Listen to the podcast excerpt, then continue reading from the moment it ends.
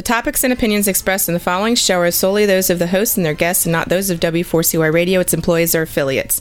We make no recommendations or endorsements for radio show programs, services, or products mentioned on air or on our web. No liability, explicit or implied, shall be extended to W4CY Radio or its employees or affiliates.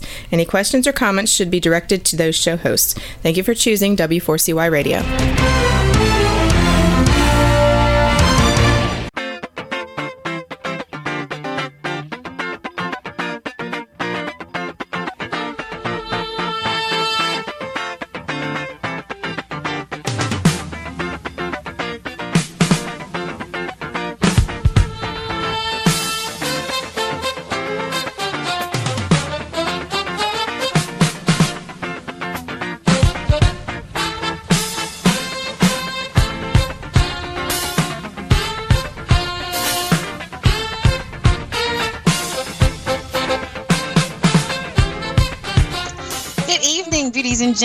Am your host, Akila C. Thompson. Thank you for tuning in to the Keeping It Beauty Show.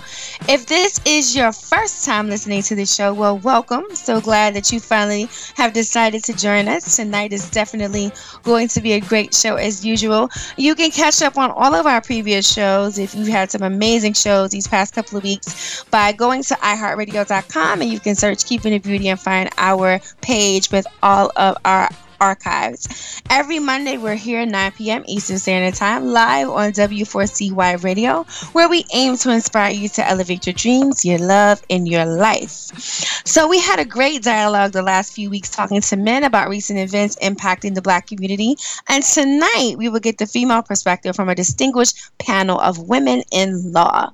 Before I bring our panel on, I want to remind you, um, and those of you that might be hearing about it for the first time, about our Confidence is Queen Back to School Girls Summit coming up this Saturday at Georgia State University, sponsored by Investment Management Enterprises. I'm so excited. I can't believe how quickly the time has gone by that it's actually really time to um, see all of our hard work actually, um, you know, really all come to fruition. So we're going to have the IME CEO, Twyla Garrett, there.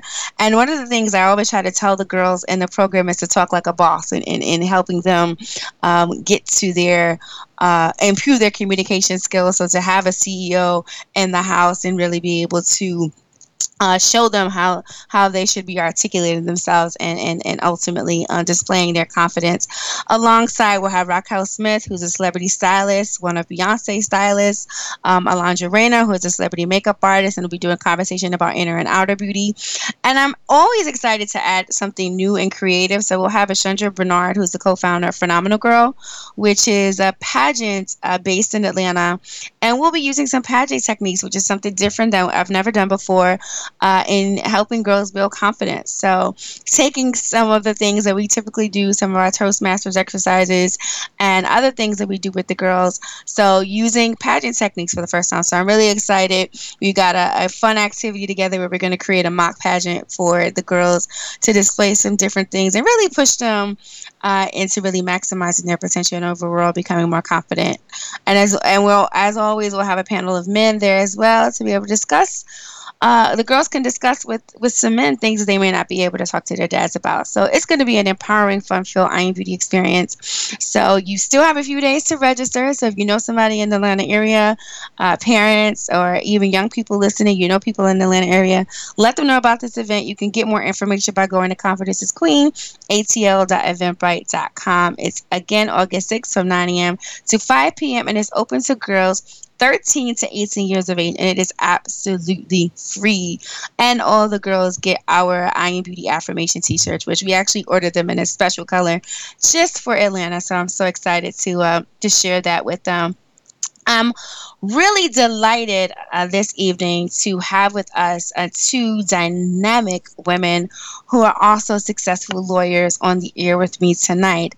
Adeola uh, is a real estate attorney in New York City. She's a co founder of the Avant Garde Network, a networking group for top level professionals of color focused on entrepreneurship, career advancement, and civic engagement.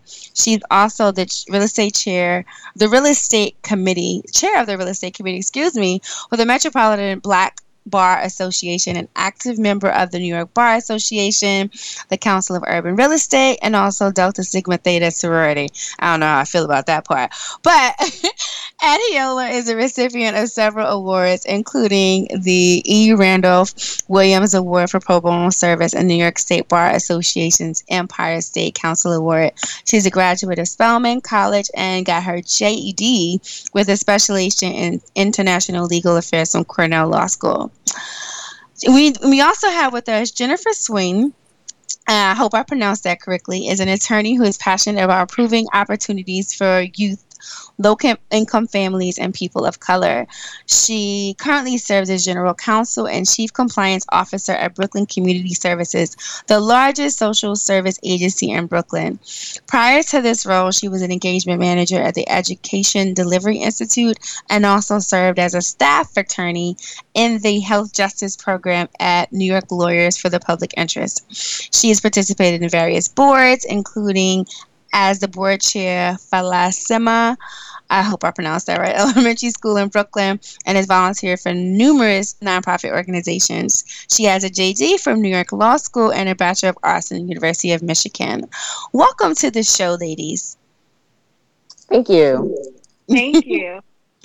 so, how are you both doing this evening? Can you believe that it's already August 1st? Like, where has the summer gone?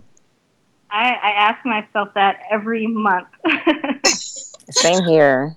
I'm like, I can't believe that we literally have five more months of the year. So I've been saying uh, all all year that I, w- I was supposed to be a certain weight by now. So now I have five months to really uh, uh, work on my New Year's resolutions, things that I would have hoped that would have been done already by now. Uh, but I noticed that both of you are from Oakland. Do y'all know each other? No, actually. that, uh, I just thought that was such a huge coincidence. You're both from Oakland and both now in New York. Are you both living in Harlem? I said one of Yes, you. actually. oh, really? Yeah. Okay. So clearly, the two of you need to get each other's information and uh, right. meet if you haven't, because you're both. you probably went to the same high school or something and didn't even know it. Uh, so crazy. So crazy. So, what inspired you both to want to go into the legal profession and become an attorney?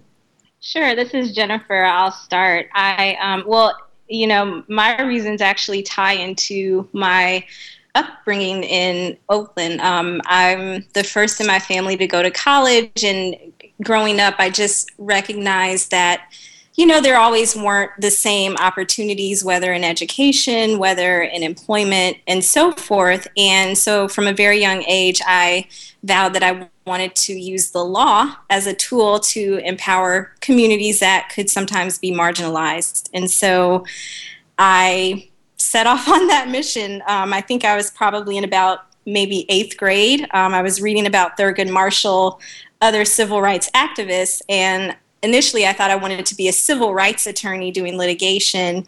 And since being in the law, I realized that the law is much broader than that, but that was where it all began. Mm. Okay. Adeola?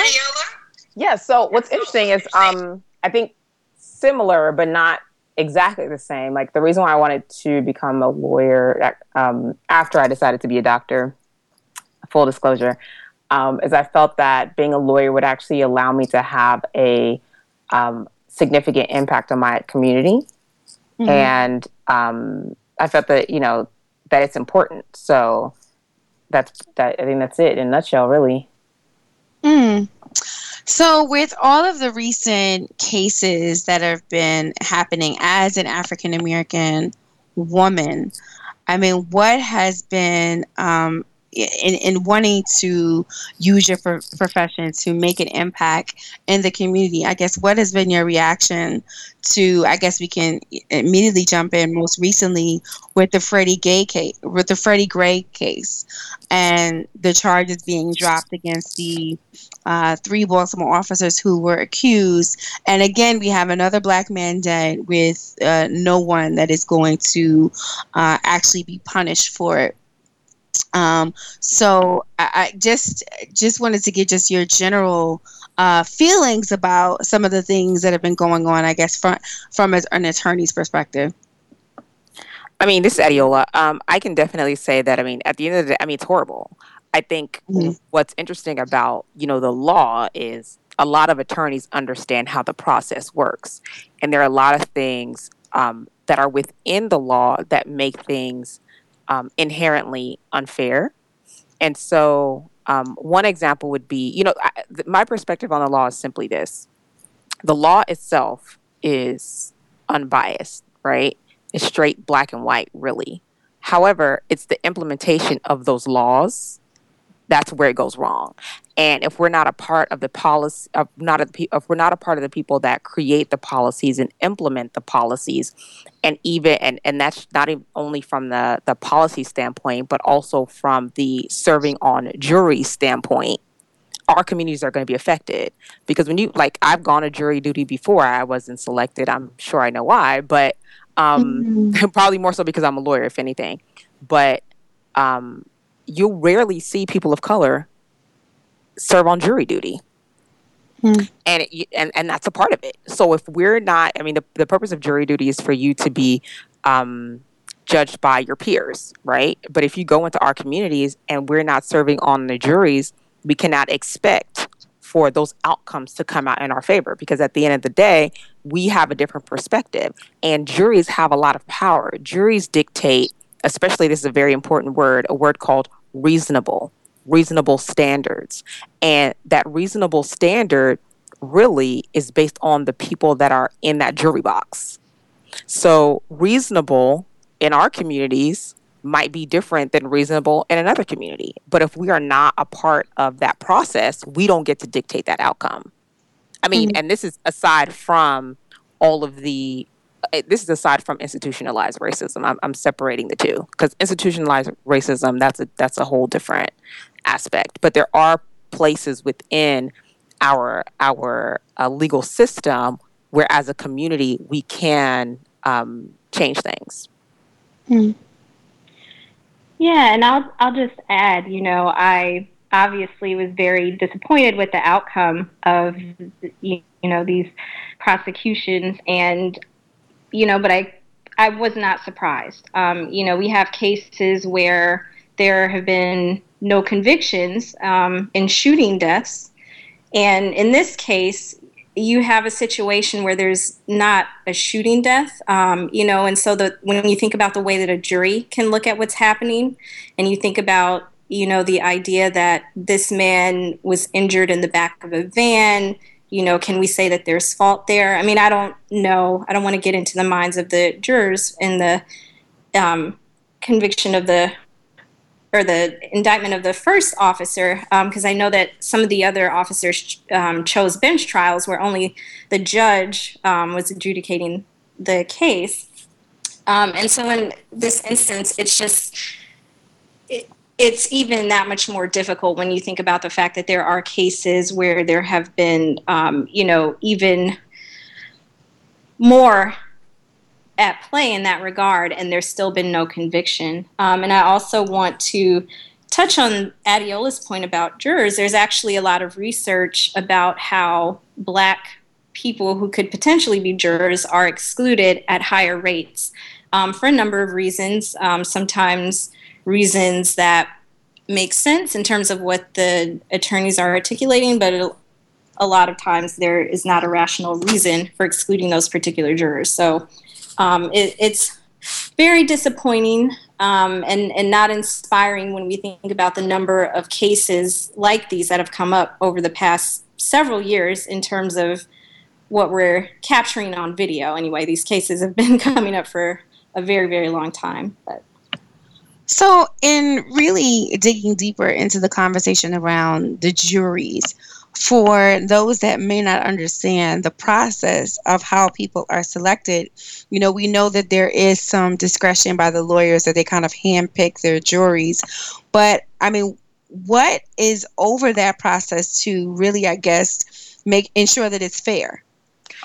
Um, well, really, it's really it's the judge actually. Um, the way the overall jury pool is selected is one typically, um, you have to be registered to vote. That's like the number one way that you will get selected for a jury. If they do not have your information, if you are not registered to vote, it is highly unlikely that you will be selected for jury duty. Um, which is why we have to be very uh, cognizant about rules that are set up in our in our um, in our society that take away people's rights to vote. That's one. Then two, by the time you get to the jury, um, by, by the time you're in the pool, then it's really kind of the judge overseeing um, a lot of that. And there's back and forth talk between the lawyers. So if you want to talk about oversight, the only real oversight that you have as a citizen would be one, to make sure that you are, again, voting mm-hmm. For these judges that are standing before these juries.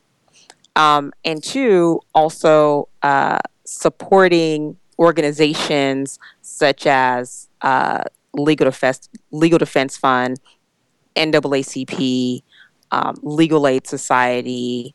Uh, there and there's a lot. There's actually a lot of them that they can't necessarily oversee, but when things go wrong, they typically figure out a way to step in. This is usually after the case has already been adjudicated, but that's really, I think, the only type of oversight that, that we can really have. Hmm. So, also, go ahead. Sorry. There's ahead. uh, just one more point to add. There's also peremptory strikes, and that permits the attorneys, whether the defense attorney or the prosecuting attorney, to strike jurors without cause.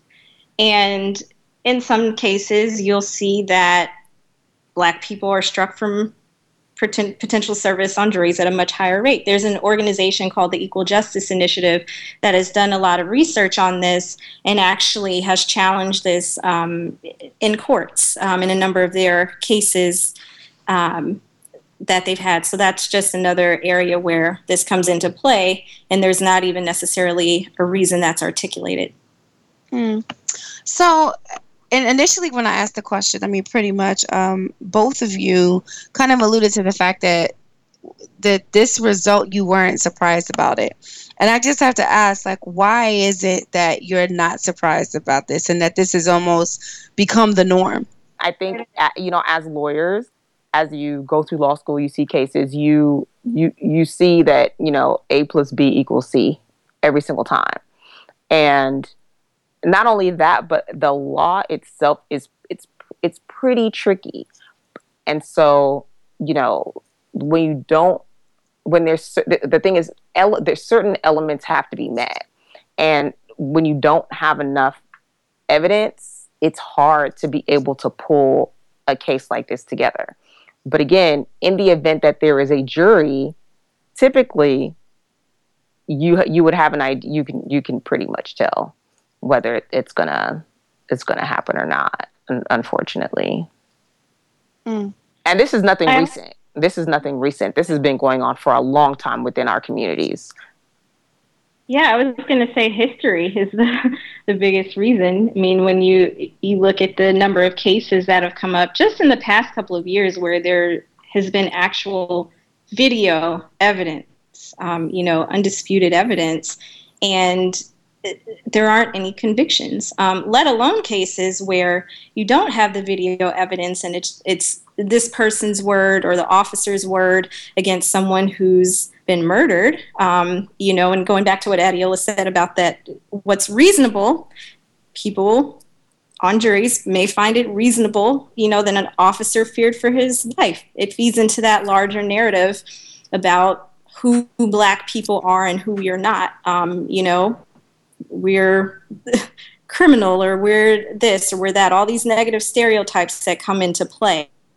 And so you see history repeating itself, even in a place where we have video evidence. So it it, ju- it just seems like for me, I mean, it, excuse me from coming from a different world and having an accounting background and that you know in accounting you have like a four eye rule and that there's there's checks and balances and that there's you know always a way because when i when i think of the jury process as, if an accountant that there would never be a situation if like an accounting were putting putting together this process where there's uh, one uh, a group of people or person that's actually making this decision. So if there are, if we if we're clear that there are stereotypes, it seems like we would be screening those that are on the jury for um, these negative stereotypes that they may have, because these are ultimately affecting the outcomes. So it's I'm I'm I'm a little I guess uh, blown away right now at the fact that like there isn't any check in place to to to like uh, you know really be able to spot whether or not people are really going to be able to be objective. Exactly. And, you know, when you think about some of the officers in these cases, you know, they're, the first thing that you, you've heard them articulate is, oh, I thought this person had a gun. I feared for my life. I thought I was in danger. And the unfortunate thing is it's not only the officer that, you know, sometimes has these preconceived notions in these cases. And when these are people that sit on juries or people that are otherwise in the courtroom, you can see how you have a situation where that manifests in, in what we see happening with the outcomes.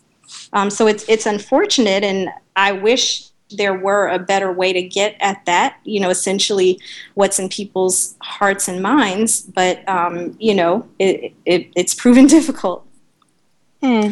Right, and, and, and what's interesting, um, I don't know if you've ever heard about this case. It was huge um, in New York City. I was I was barely born. It's in 1984. It's a, a case called Goetz, which we all as lawyers learn. Um, and essentially, what happened in that case was there were four young black men on a subway. And there was a white man on the subway as well, and he said that he feared for his life. Now, mind you, he now he's not a police officer, but he knows how to use a gun. He shot five shots and killed them all. Wow. And the last the last young man played dead. And he went over and noticed that he was not dead and shot him. And the jury said that it was re- that it was reasonable that he feared for his life. Now, mind you, this is someone who has a gun in his possession and knows how to shoot his gun. This is not an amateur. And mm-hmm. even in that case, and that was a huge case in 1984, even then, the jury said that they thought it was reasonable for someone who knows how to shoot a gun practically like a police officer, if not better, reasonably fear for his life because four black teenagers were on the, on the train and they were there all together at night. So that's the kind of mentality that people are are are dealing with, and I think um, I think only one of them ended up surviving actually, but um, at the end of the day, the judge, I mean, the, the jury said it was reasonable. It doesn't sound reasonable to me. It doesn't sound mm-hmm. reasonable to you, but the people, it was reasonable to the people on, on the jury, and that's what matters. Mm. So, uh, were you going to say anything, Jennifer, before I? Oh no, go ahead.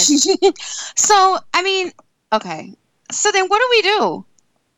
because I mean we've we've I mean for the past couple of weeks I have I've had many people and I've had some people on for Black Lives Matter, and the conversation has been we need to be more organized and be more strategic in our approach to really bringing some kind of change. And you know, one of the things has come up is having people around the table like yourselves that have legal back legal backgrounds to be able to change these processes so that um, it, it, we'd hope that we we we come to more positive outcomes uh, in these in these cases. So, I mean, what do you feel like needs to be done from your perspective? You know, from coming from a law lens.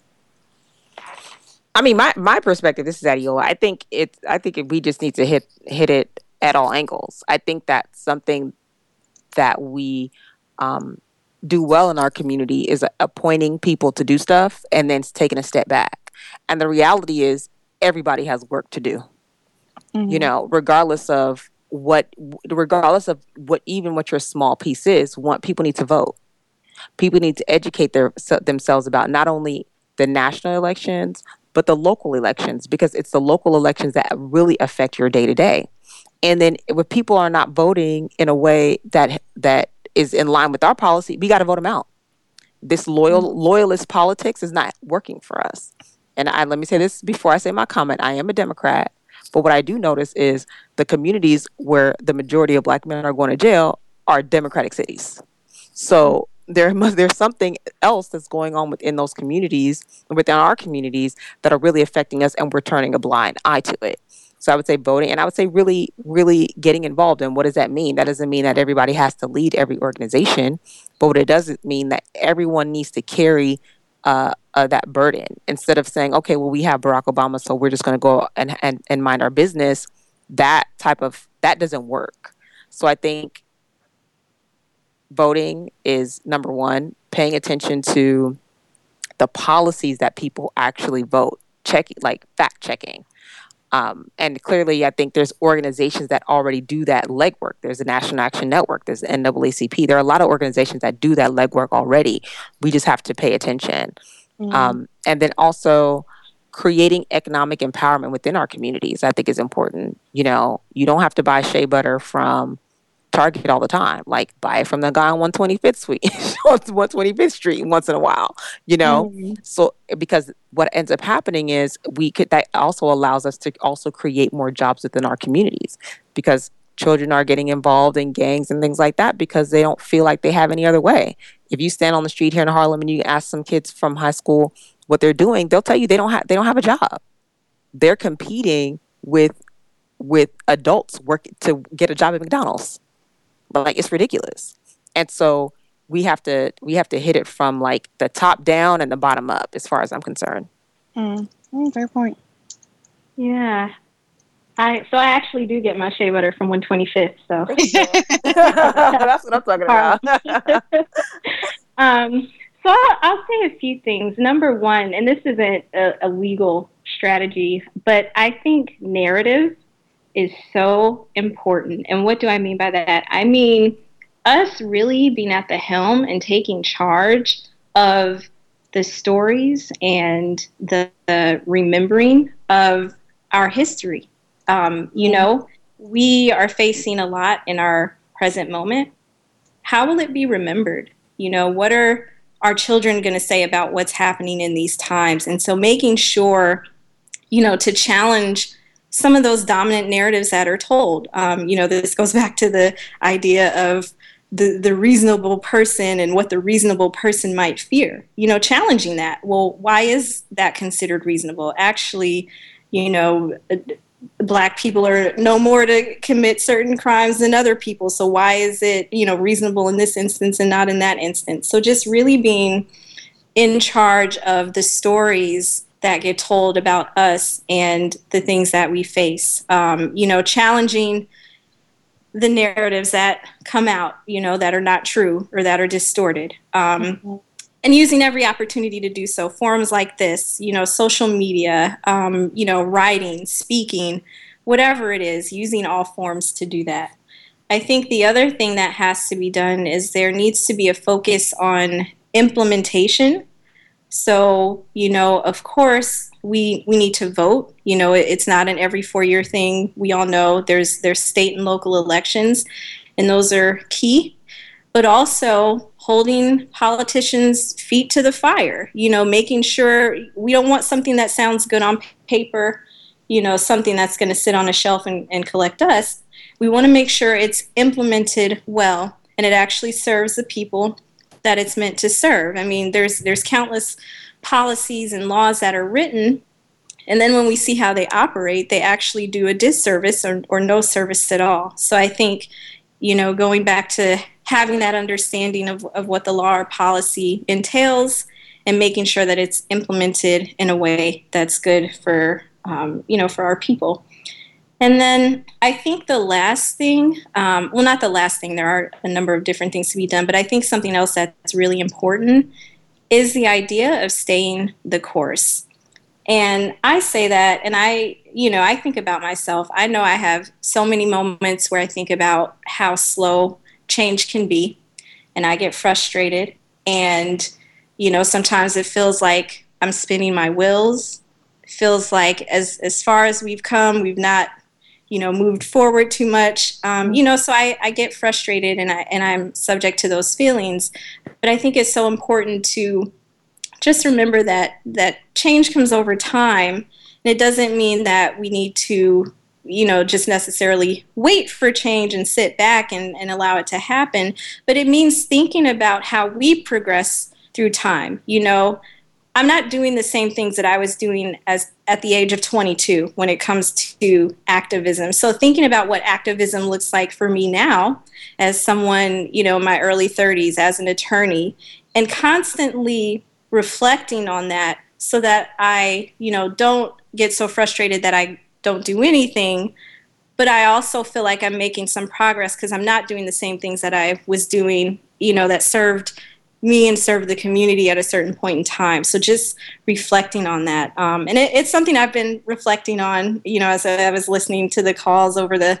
last couple weeks where you had the conversations with men, um, so that that's been helpful. Um, so I would say those are the, some key things for us to do.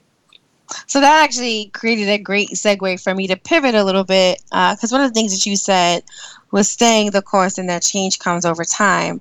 So, uh, the Democratic National Convention was last week. Hillary Clinton was nominated the first female presidential nominee of a major party. Just want to get your initial thoughts as to what did that moment mean for you, if anything. So I I think you know it it was an exciting moment. Um, you know, once again, we're seeing history be made. Um, you know, it's it's a different environment for little girls than the environment I grew up in in the you know late '80s, early '90s. So that's of course to be celebrated. Um, but I do remain wary because as a woman of color, you know, certain gains for white women don't necessarily translate into the same gains for me as a woman of color. So I guess I would describe my feelings as excitement with trepidation um, be, because of that. You know, we women of color, you know, are at the intersection of, of race and gender, and, and that has played out in a number of different ways for us over time. So, um, I, I know you probably uh, want to jump in at, um, Adeola, but she actually uh, said exactly what I wanted her to because the second part of what I wanted to say was uh, if we recall eight years ago when Barack Obama was elected, there was this sense of like pride and joy, and there isn't the same thing for Hillary Clinton. That we don't all seem to relate to her. I mean, black women and even white women that I, I there was just this this air of negativity over and i get that you know this is um, a huge election i mean we have this whole trump factor and uh, you know no one uh, people have are questioning um, hillary's uh, you know uh, you know can we really trust her uh, but I did get this sense that it wasn't the same, and trying to understand why, because there was this sense of hope when President Obama was elected, but there isn't that same hope um, for Hillary now that we have a, a woman nominee. And I, I, I just um, was shocked at that, and, and just wanted to, to kind of get your opinion on. Um, you know, you started hitting hitting at it, Jennifer, but I just kind of wanted to really dig more into that as to why is there such a difference. Yeah, well, I. Oh, Oh, I was gonna jump in and, but if you want to go. I'll, I just briefly, I was gonna say, I you know, some of it could be Hillary herself, and you know, for me, I still remember back in 2008 when you know the political climate was very negative, and I remember some of that, you know, the coded racial rhetoric that was used by Hillary Clinton. So that was something else that stuck out to me. Mm. Um, you know, my perspective. Well, you know, I'm I'm clearly voting for Hillary, but I think the reality is we're at a different point in time, mm-hmm. and I think that's a critical factor as to how people feel. And not only that, but I mean, I'm voting for Hillary, but the the campaign message, whoever's on the marketing, is not really doing a good job. you know, I'm, I'm, just being, I'm just going to put it all out there. You know, mm-hmm. I, you know, Obama had hope, right. change. Like we know, we know where we're going. We're going for hope. We're going for change. And I think for us, for people of color, year after year, And I think, uh, you know, and I, I love the president, but I think, you know, two, his reaction a little bit slow sometimes to our issues that have been compounding year over year that mind you we have known have been happening but this time it has been recorded. So every other day it's a new thing. So what is there for us to, to get excited about mm-hmm. and i think that that's a part of it like we're okay we're like okay wait if the black president can't do it you know hillary lo- we love you but you know we're going to need to see things happen and quite frankly, I do think that having someone like Hillary, even though people aren't feeling it now, are actually is actually going to be in our benefit because because it's Hillary, our community is going to be watching. Mm-hmm. And we are and no real talk. And we're mm-hmm. gonna say something every single time. There's been times where we may not have agreed with the president on his timing. But Hillary's not going to have any choice. She's going to have to have the hot sauce in her bag. She's going to have to have the choir. She's going to have to play dominoes. All the things that, you know, all the strategies that she uses up to appease mm-hmm. us while she is running, she's going to have to continue to do to appease us while she's in office to get reelected. Mm. If she gets elected the first time. And I think, I mean, not only just from the Democratic side, but the Republican side is is 100% ridiculous. so no, and, and, and really, so because of that, it's, I mean, I think it's even hard to even focus on the issues. I think that's one of the first things that we kind of have to have to get out of the way. It's like, okay, yeah, like it's hard to get excited right now because you have, you know, 30,000 people city by city uh, that are that are racist. I mean, I don't even know what, what other word I could really use.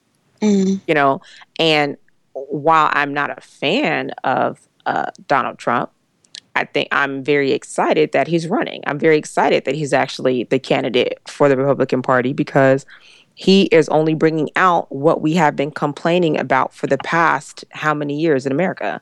People told us after we're, we're post racial. Does that look like post racial behavior to you? None of it. None of mm-hmm. none of it is that. But again, it's hard to be excited because you know we're just cringing at the fact that next week we're going to see it at the videotape. Mm. Yeah. Yeah. Jennifer. Yeah. yeah. Anything? Yeah, I mean, I I agree with what Adeola has said, and um, you know, let me make clear, I'm definitely not voting for Trump. right. And you know, it, it's absolutely right that he, it, in a way, he's called the the bluff of a lot of people who claim that racism doesn't exist anymore, and you know, we are post racial. And not only that, he, I mean, you know, there was that kind of sentiment with the Tea Party, but he's seemingly brought out the worst of it. Um, you know, and, and he, even in his rhetoric, is unapologetic. And it, it's encouraged other people who, you know, would otherwise sit on the sidelines and maybe be politically correct with, with their true feelings. Um, you know, they're they're out in full force.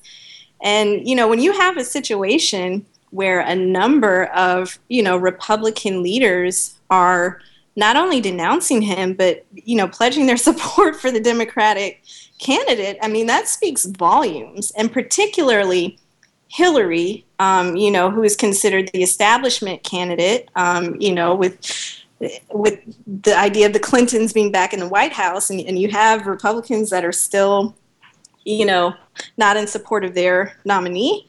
That says volumes. Mm.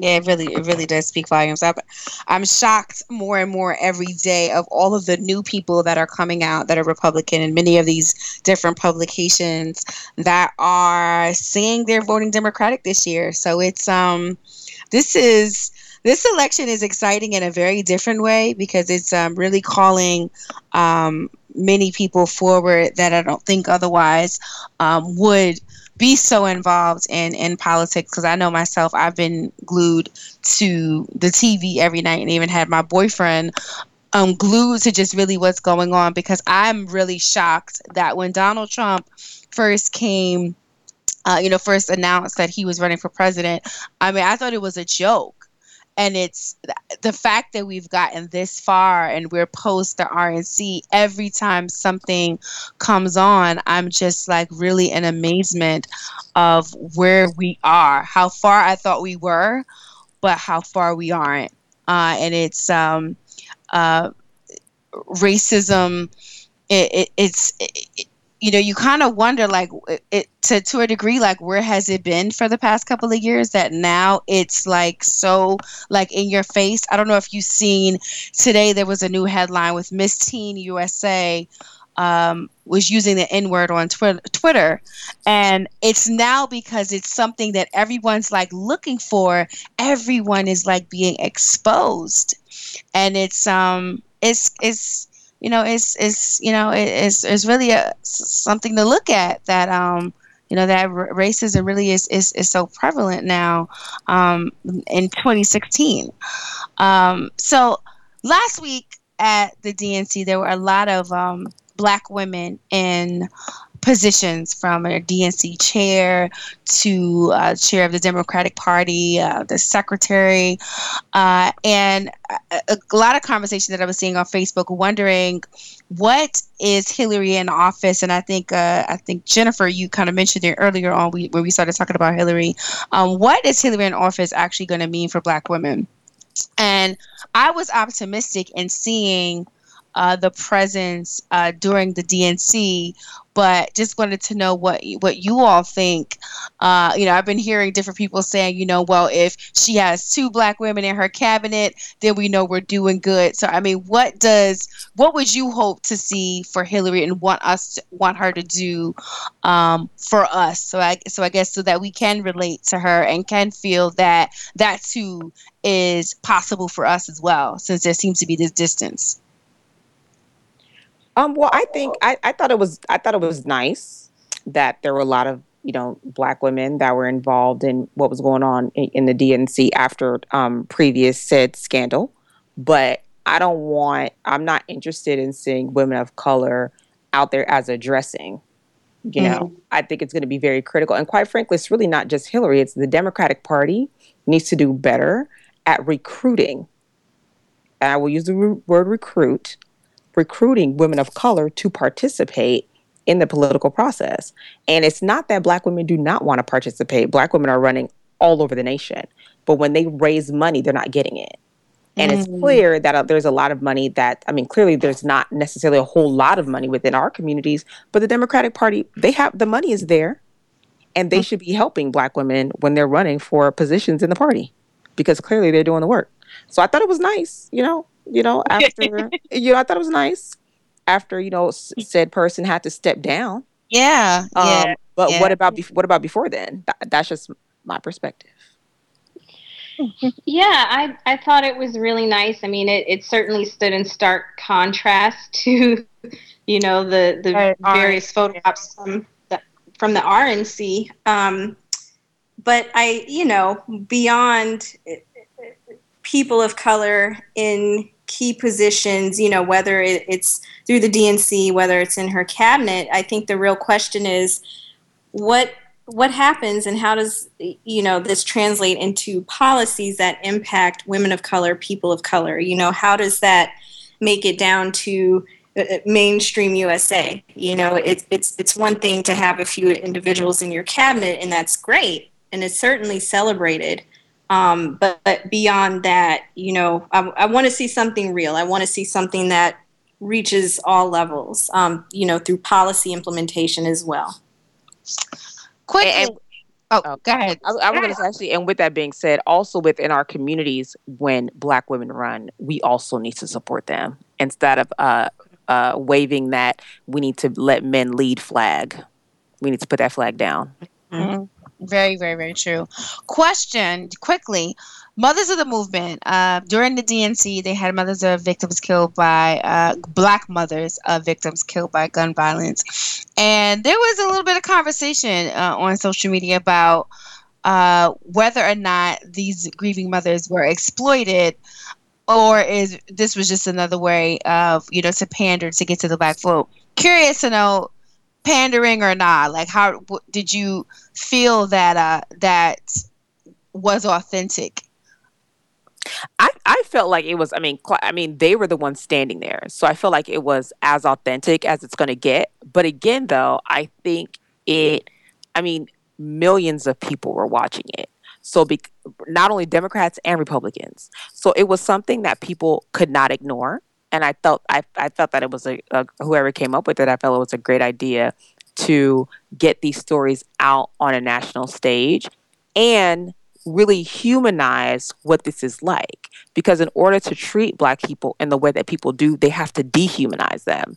But to hear stories from mothers just talking about their children, mm. I mean, I don't know how much more sentimental and just feeling. I mean, through the screen, you can feel how they're feeling.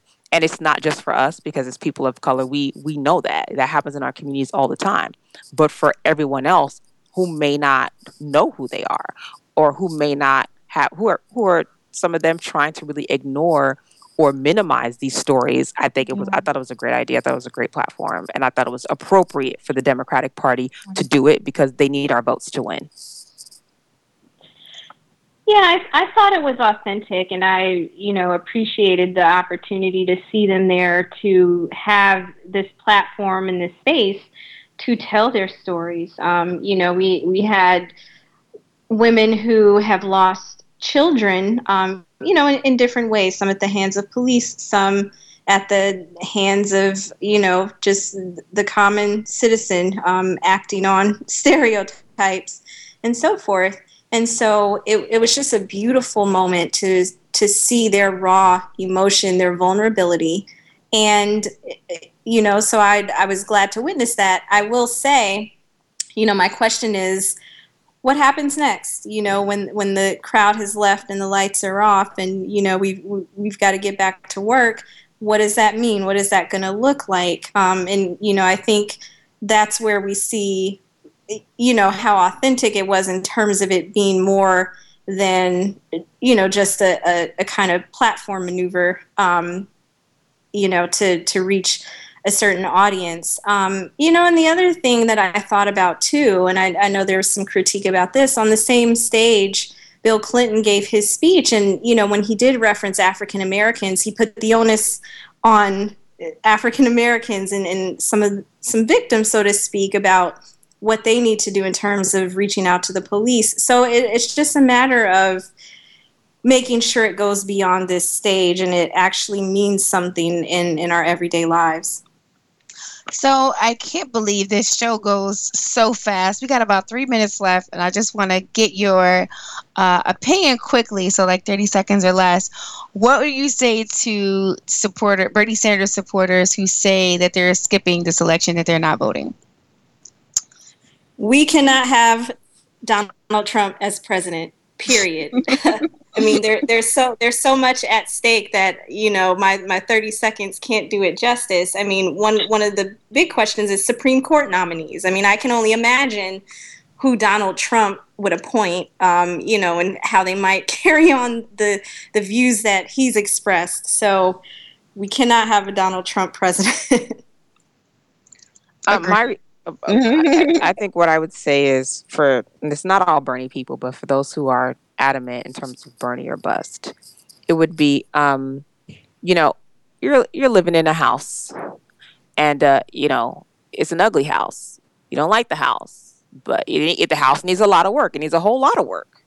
But the options are you either fix what you can day by day, little by little, with this house, even though you don't like it, or you can burn the house down.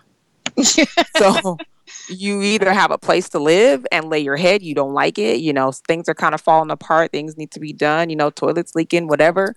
You can fix it, you have a place to live, you can try to make it work, or you burn it all down. Mm-hmm. And if you want a place to live, we suggest that you live in the house that you don't like. And I mean, quite frankly, that's the democratic process. You don't always get to say, hey, we're just going to buck the system. We have to, the Democrat, Democrats have acknowledged Matter of fact, even Republicans have acknowledged that the system is broken. Yeah. So, but we have to work with what we have. And I think, you know, because most independent, and, and, and really that's why they're independents, right? Independents have already, they already have issues with the party even before Hillary. So, uh, voting for Hillary would be the way to go. well, as you all that are listening can uh, see, we got to vote. This is not an election that anyone can be skipping. Thank you so much, ladies, for joining us tonight on the show. I definitely would love to have you both back in the future. Uh, to those listening, if you joined us late, you can catch the full show on iHeartRadio.com or KeepItABeauty.com. Uh, also, go to IamBeautyInc.com to find out all the different things that we have coming up. You can join us next week, same place, same time. And please tell somebody about the show. And I'll leave you this week in the words of our president don't boo, meaning don't complain, vote. Make this a great week with peace and love. Until next Monday, be beauty.